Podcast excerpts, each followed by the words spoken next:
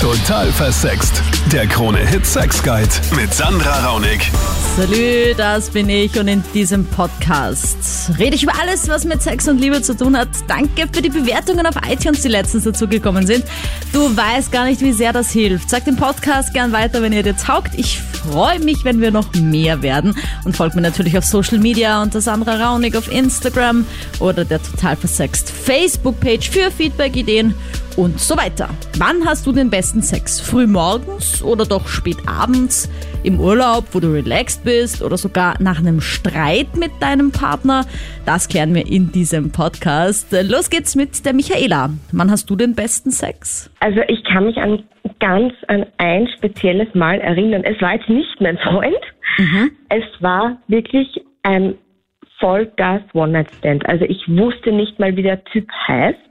Es war einfach, ja, es war ähm, nach so einem Kiertag, also es, es, wir waren dann noch in der Stadt fort und irgendwie kam dann eines zum anderen. Der hat mich halt einfach angeknutscht und dann schon im Lokal halt so ein bisschen wild und alles. Es, also ich war ja angetrunken und ich muss dazu sagen, ich finde es eigentlich immer total geil, wenn ich so ein bisschen beschwipst bin, weil die Hemmungen fallen dann natürlich noch leichter und irgendwie, man ist einfach so frei und ja, ich weiß nicht, das ist einfach Aber kannst du da gut kommen, wenn du ein bisschen betrunken bist? Total. Weil mir fällt das voll schwer irgendwie, wenn ich, also nicht, nicht ein bisschen, natürlich ein bisschen so ein, so ein Prosecco getrunken, dann geht schon ganz gut, das stimmt. Aber wenn ich so, an so einer Partynacht, ich weiß nicht, irgendwie spüre ich mich Na, dann nicht mehr. Muss nicht immer Party sein. Also ist auch so, wenn man gemütlich äh, beim Essen einen Wein trinkt oder Mhm, so.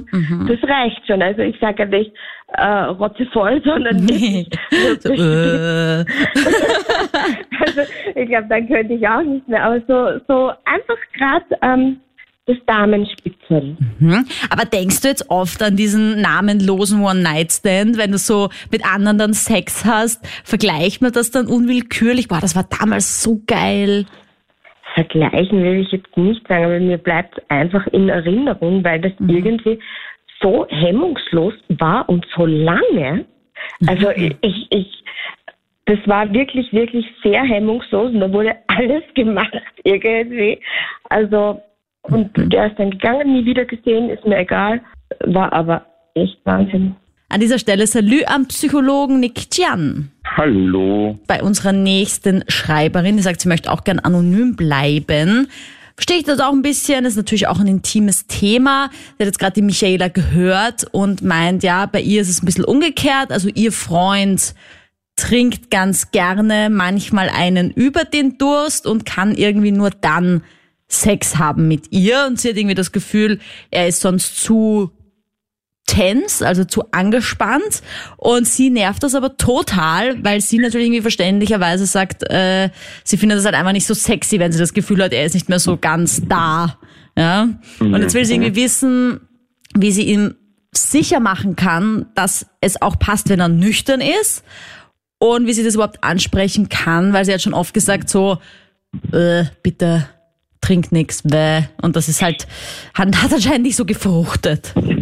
Prinzipiell immer ganz, ganz schwierig, wie man so etwas am besten anspricht und es gibt keine universelle Formel. Ich kann immer nur raten, dass man den Mut fasst, um, um sich da drüber zu trauen und einfach mal den Versuch startet, sich hinzusetzen und zu sagen, du, ich würde gerne mal mit dir reden und zwar geht es mir um das und das und das. Klar, bei, bei Alkohol und bei Intimität, die zwei gehen halt gerne einher, weil durch Alkohol die Hemmschwelle gesenkt wird. Und wenn der Freund äh, Schwierigkeiten hat oder einfach diese Unsicherheiten hat, dann wird ihm wahrscheinlich der Alkohol dazu helfen, da irgendwie rüberzukommen und, und sich zu öffnen oder zu trauen. Weil was ja so lustig ist, weil eigentlich hilft ja, finde ich, Alkohol nicht wirklich. Also es ist ja eigentlich so ein bisschen wie so ein Placebo-Effekt, oder? Also ich trinke einen Schluck und dann kann ich für alles eine Entschuldigung finden, weil wenn ich dann zum Beispiel irgendwie eine Vorliebe kommuniziert habe, dann kann ich immer noch sagen am nächsten Tag, na ja, das lag an den drei Bier, die ich getrunken habe, äh, weil sonst hätte ich das ja nie gesagt. Also vergiss einfach, wenn dir das nicht getaugt hat, was ich da gemacht habe. Allerdings, wenn man komplett nüchtern ist, hat man halt diese Ausrede nicht. Du, ich glaube, es geht nicht mehr so sehr um die Ausrede, sondern also im Englischen verwendet man zum Beispiel den Ausdruck Liquid Courage.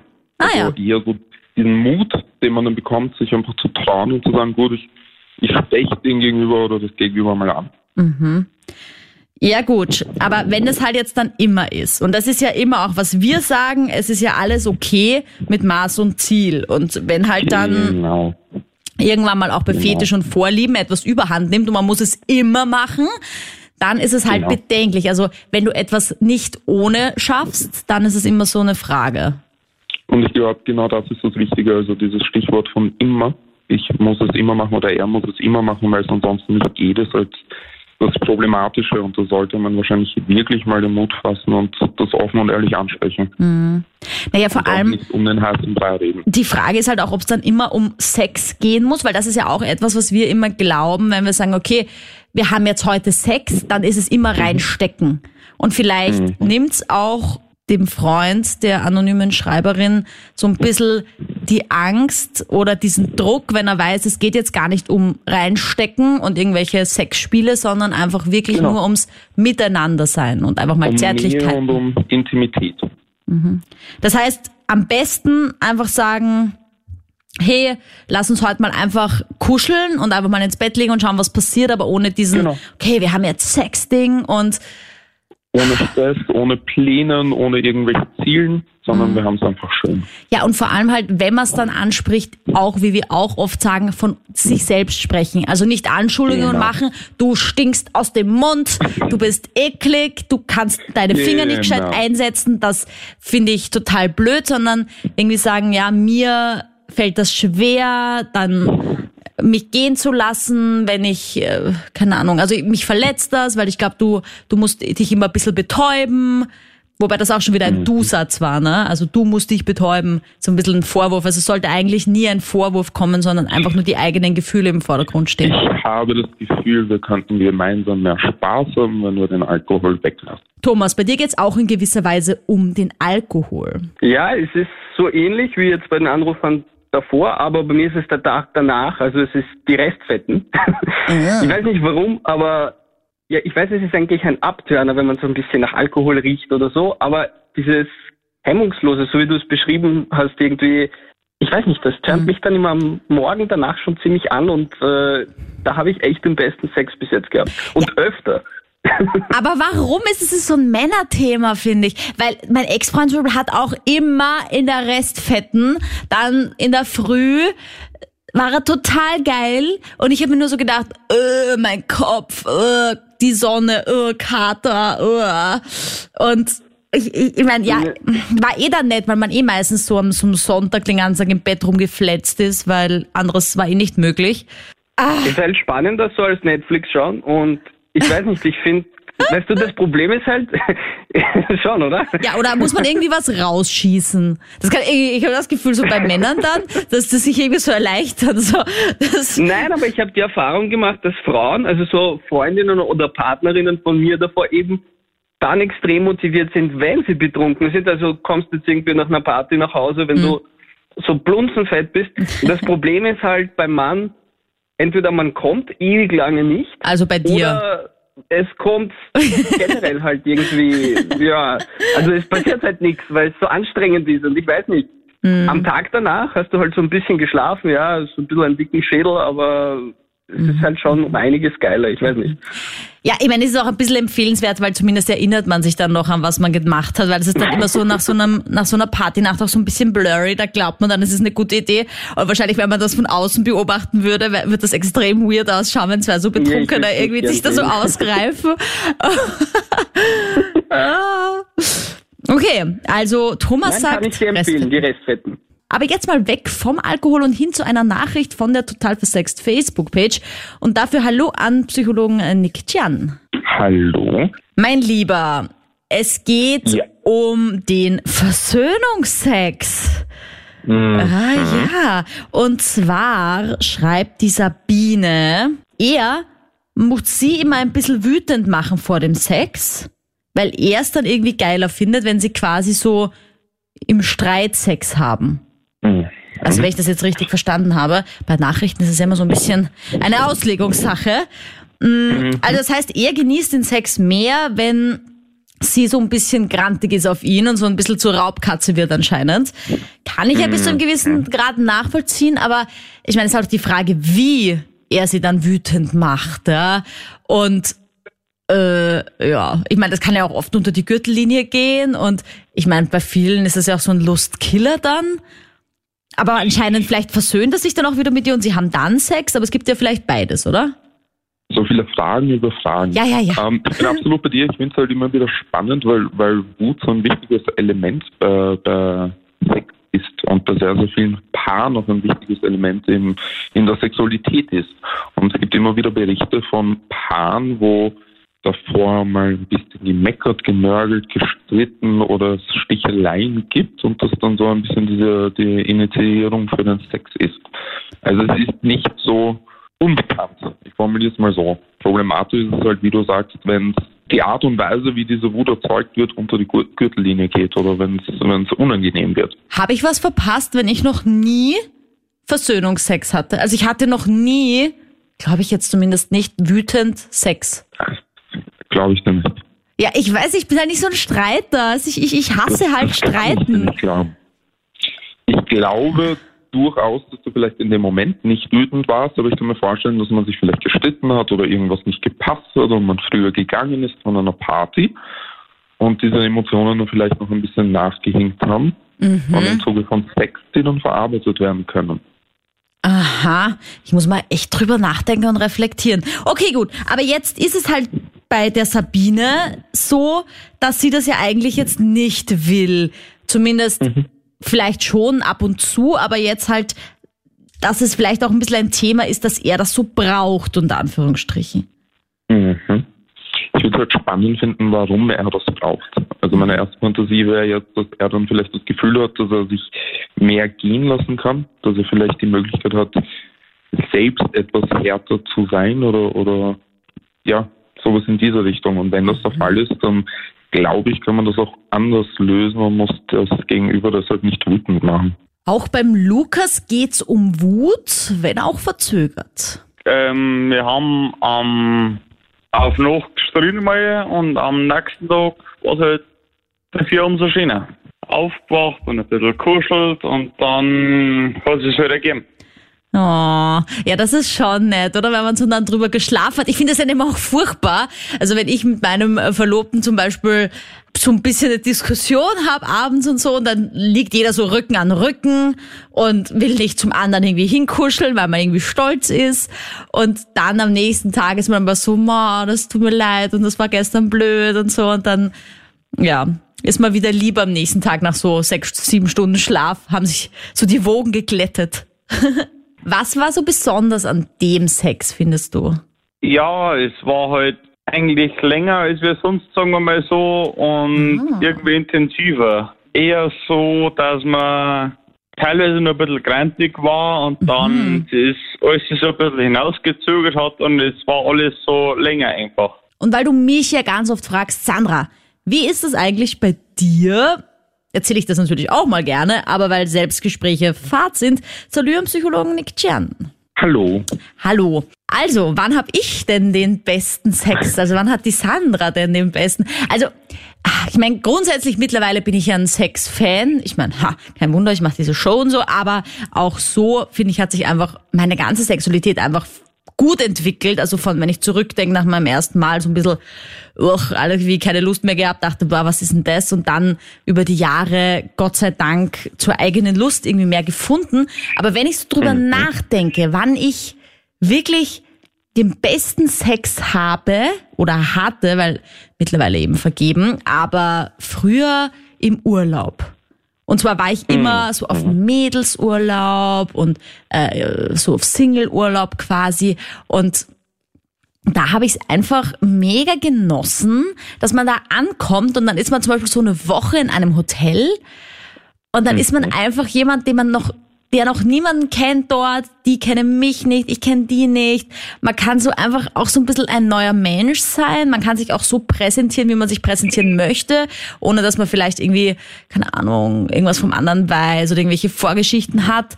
Und dann, mhm. und dann die Sonne und das Meer und diese ganze Stimmung und dann ist es so ein bisschen ein Flirt vielleicht auch über ein paar Tage und dann passiert's halt. Das weiß ich noch, dass ich da so meine besten Erfahrungen gemacht habe da, weil das einfach auch so locker war. Und das hat auch dann auch nichts bedeutet. Das war dann auch kein, ja, okay, sind wir jetzt zusammen, sondern es war auch irgendwie klar, ja, es ist halt Urlaub, ja, und das bleibt auch im Urlaub. Mhm. Ähm, ich finde das so schön, all diese wichtigen Punkte zusammengefasst, die beim Sex von Bedeutung sind, nämlich diese Ungebundenheit, diese, diese Möglichkeit, mal jemand neuer zu sein und, und nicht voreingenommen zu sein oder einen Ballast von zu Hause mitzunehmen, die, die man halt mit sich herumschleppt. Und das ist absolut recht. Ich glaube, du sprichst sehr vielen Leuten aus der Seele.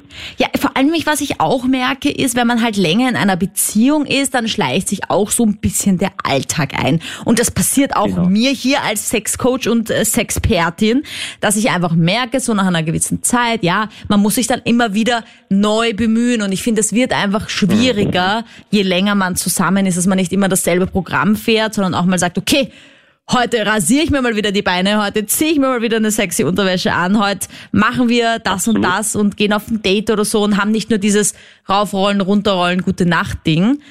Und genau so ist es. Das weiß ich halt auch noch damals im Urlaub, zum Beispiel auch also jetzt, wenn ich vergleiche Gspusi daheim, also so eine Affäre daheim, die ich über ein paar Monate vielleicht hatte, und dann halt dieser Sex im Urlaub, da war ich halt auch viel bemühter. Also da wollte man halt auch irgendwie zeigen, was man kann.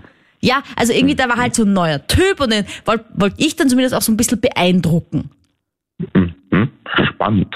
Weißt du, also so nicht dieses, ja, okay, der kennt mich jetzt schon, das ist alles jetzt, äh, weiß eh schon was, was, was das Programm ist, sondern auch einfach so, okay, da, da will ich es auch aber irgendwie. War das nur im Urlaub oder war das auch bei neuen Typen hier? Ja, eh auch. Aber im Urlaub ist es, finde ich, noch ein bisschen stärker rausgekommen. Vielleicht deswegen, weil man irgendwie entspannt war, weil man lockerer war, weil es halt so eine Kurz, so eine Kurzbeziehung einfach, weißt du, so das Beste einer Beziehung in dieser Woche, weißt du, ohne Probleme, ohne die Streits, ohne die Downsides, nur das Positive. Danach packe ich meine Sachen und fahre nach Hause. Genau. Ja, absolut. Mario jetzt da. Schauen wir mal, wie es bei dir ist. Magst du zum Beispiel lieber Sex am Abend oder in der Früh? Ach, das ist bei mir kein Problem. Das geht 24 Stunden am Tag. Damit hätte ich das wenigste Problem. Okay. Ähm, aber ich würde mal sagen, äh, ein wirklich ein schöner Sex hatte ich damals mit der Ex-Freundin in Italien am Strand äh, in Legnano mitten in der Nacht im Liegestuhl. Das war wirklich eine schöne, angenehme Aha, Sache. Aha. Ja, weil ich jetzt ja. eh gerade auch erzählt habe, im Urlaub, ich kann das total nachvollziehen, weil man da irgendwie halt locker entspannt ist, weil da irgendwie auch die Atmosphäre passt, da hat man irgendwie sonst auch nichts anderes zu tun, hoffentlich auch keine so großen Sorgen im Kopf, kann da so ein bisschen äh, sich distanzieren und wegschalten und einfach sich auch wieder ein bisschen so auf die Partnerschaft konzentrieren. Und man macht eben dann auch so verrückte Sachen wie Sex im Liegestuhl zum Beispiel. Ja, es ist im Urlaub immer eine ganz andere Sache, weil man doch nicht zu Hause ist. Man fühlt sich wohl, man hat den Stress weggeschalten. Mhm. Ja. Äh, speziell, wenn man im Hotelzimmer ist, ist es eine andere Umgebung, aber man ist doch sicher. Aber hast du auch schon mal Versöhnungsex gehabt? Eigentlich nein. Also ich versöhne mich immer anders. Wenn mal ein Problem ist, dann lasse ich die Frau reden. Mhm. Und wenn sie dann geredet hat, sage ich, gut, ist das alles geredet? Ja, ja. Und dann kurz sehe ich an, ich lade dich ein zum Essen sondern beruhigt sich die Situation und dann geht man nach Hause und hat ganz normal wieder Sex. Also von Versöhnungsex oder so. Nein. Nee, also ich bin da mehr so der gefühlvolle Liebhaber, der romantische. Also wenn so Candlelight ist, Kerzenlicht, ja, mhm. romantische Musik dazu, finde ich das wirklich toll und finde ich es sehr schön. Und man bringt auch das Gefühl der Partnerin viel mehr hinüber ja. Also müsste irgendwie mit einer Escort-Girl schlafen. Ich meine, ich habe eine Freundin zum Beispiel, die braucht das auch so richtig, die wird erst richtig geil, wenn sie einfach länger mit einem Mann spricht. Also die braucht so richtig diese, diese mentale Connection und gar nicht so, dass der geil ausschaut, ja. dass der besonders geil riecht oder geile Muskeln hat, sondern die wird halt irgendwie geil über dieses Gespräch und was der halt auf dem Kasten hat. Ja? Und, und dann ja, hat sie so den besten Sex. Viel. Ja. Zum Konklusius, Salü nochmal an Psychologen Nick Gian. Hallo. Hallo. Also was mich noch so ein bisschen beschäftigt, ist so dieser Frühabends-Ding, also dieser Unterschied. Ja. Weil, ich meine, man, das ist ja so ein Klischee in jedem Film. Hollywood und so, haben sie eigentlich auch gespannt. eher Abendsex. Und dieser Morgensex kommt jetzt immer mehr, muss man schon sagen. Also es wird auch gezeigt. Aber dass man am Abend Sex hat, ist schon eher das romantische Kerzenlicht, Rosen am Bett. Und was ich mir bei Filmen zum Beispiel immer denke, ist, OMG, jetzt sind die gerade aufgewacht, schauen natürlich mega bombe geil aus, weil in Filmen immer schaut man nicht aus, wie ich ausschaue, wenn ich aufwach. Frisch geschminkt. Ja, und total guter Teint und die Haare wunderschön, meistens noch irgendeine so Spange drin, wo ich mir denke, wann hat sie die reingetan? Egal. Mhm. Und dann fangen die an zu schmusen und ich kann mir einfach nur denken, boah, der Mundgeruch muss, Ja. muss furchtbar sein. Und wie können die da jetzt so schmusen und mit Zunge und sich da voll nah und da, da voll rummachen und Mhm. Ah, ich meine, gut, das ist halt Filmrealität, aber ich meine, denkt sich das noch irgendjemand auf dieser Welt? Denk, denk, denken da auch andere? Ja, also die muss jetzt echt stinken oder so. Ich glaube, es geht sehr, sehr vielen Personen so und das ist auch einer der Gründe, warum Sex dann eh auf einen Zeitraum verschoben wird, wo jeder frisch ist, wo jeder schon die Zeit hat, sich mal um sich selbst zu kümmern und zu pflegen etc. Und das ist halt dann mal eher am Abend der Fall. Aber ich meine, es ist ja trotzdem so, dass ich finde, dass man es auch können sollte. Also ich bewundere ja immer Menschen, denen das einfach wurscht ist. Und was mir schon auffällt, ist, dass es eher den Männern wurscht ist. Also ich meine, das ist ja so ein Ding, das sich durchs Leben zieht, sei es jetzt, nehmen wir das klassische Beispiel Blowjob und geleckt werden. Ja? Also ein Mann, der einen Blowjob angeboten bekommt, wäre mir jetzt noch nie passiert, dass er sagt, naja, doch, aber jetzt nicht so häufig. Ich muss mich jetzt erst waschen gehen, warte, ich muss erst duschen und dann darfst du ihn in den Mund nehmen. Das ist mehr so ein, was, ich krieg einen geblasen? Geil, hier nimm ihn. Und die denken, finde ich, überhaupt nicht so drüber nach, ob das jetzt müffelt oder nicht. Aber ich als Warum? Frau, wenn, wenn mein Freund so sagt, ja, er will mich jetzt lecken, denke ich schon kurz so, hm, riech ich wohl frisch? Äh, bin ich jetzt, wie lange bin ich jetzt schon unterwegs, ohne, ohne gewaschen zu sein? Okay, sollte ich jetzt? Und, und hoffentlich schmecke ich gut und so. Also da habe ich so tausend Gedanken und dann kann ich mich gar nicht so entspannen. Finde ich sehr, sehr schade, aber ich, ich, ich weiß, wovon du redest und ich habe das Gefühl, dass es sehr, sehr vielen Frauen so geht und wie du sagst, bei Männern ist das weniger der Fall. Also erfahrungsgemäß ist ein Mann in, in dem Kontext hat vielleicht einen niedrigeren Hygienestandard oder denkt sich einfach, naja, meine Güte, was soll's.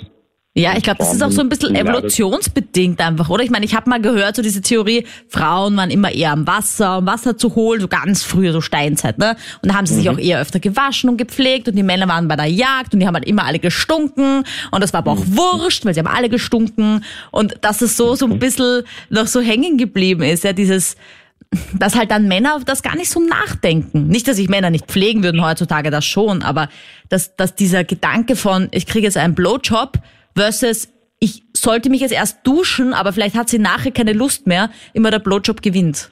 Ja, ich finde es nämlich auch spannend gleichzeitig, wenn du mal schaust, wie ein, eine sexuelle Frau dargestellt wird heutzutage in der Gesellschaft, ist sie eher frisch geduscht, parfümiert, geschminkt und Haare gemacht und ein Mann ist eher jemand, der vielleicht vom Sport kommt oder von der Arbeit kommt und eher verschwitzt und, und gearbeitet hat.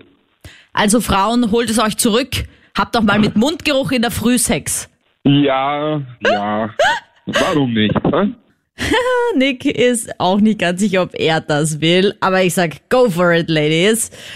Danke fürs Zuhören in diesem Podcast und danke auch an alle, die mir auf Social Media folgen. Sandra Raunig heiße ich auf Instagram, da poste ich auch immer spannende Sex-Facts zum Tag und interessantes alles rund um Sexualität. Freue mich sehr, wenn du mir da folgst. Tut einfach gut auch zu sehen, wer aller da ist, wer aller unterstützt, was ich hier so tue. Auch auf YouTube heiße ich äh, total versext. Einfach da mal reinklicken. Spannende Interviews mit spannenden Frauen. Und wenn du sagst, mein Sexleben gehört noch ein bisschen aufgepeppt, dann äh, check einfach mein Brettspiel für Paare aus. Liebesreise zur Venus heißt das. Gibt's auf Amazon. Link dazu gibt's zum Beispiel auf KroneHit.at, mein Arbeitgeber hier beim österreichischen Radio, auf meiner Moderatorenseite. Danke für eure Unterstützung auf jeden Fall. Danke, dass ihr dabei seid in diesem Podcast. Viel, viel Liebe, bleibt gesund und bis zum nächsten Mal. Total versext. Der Krone-Hit Sex Guide.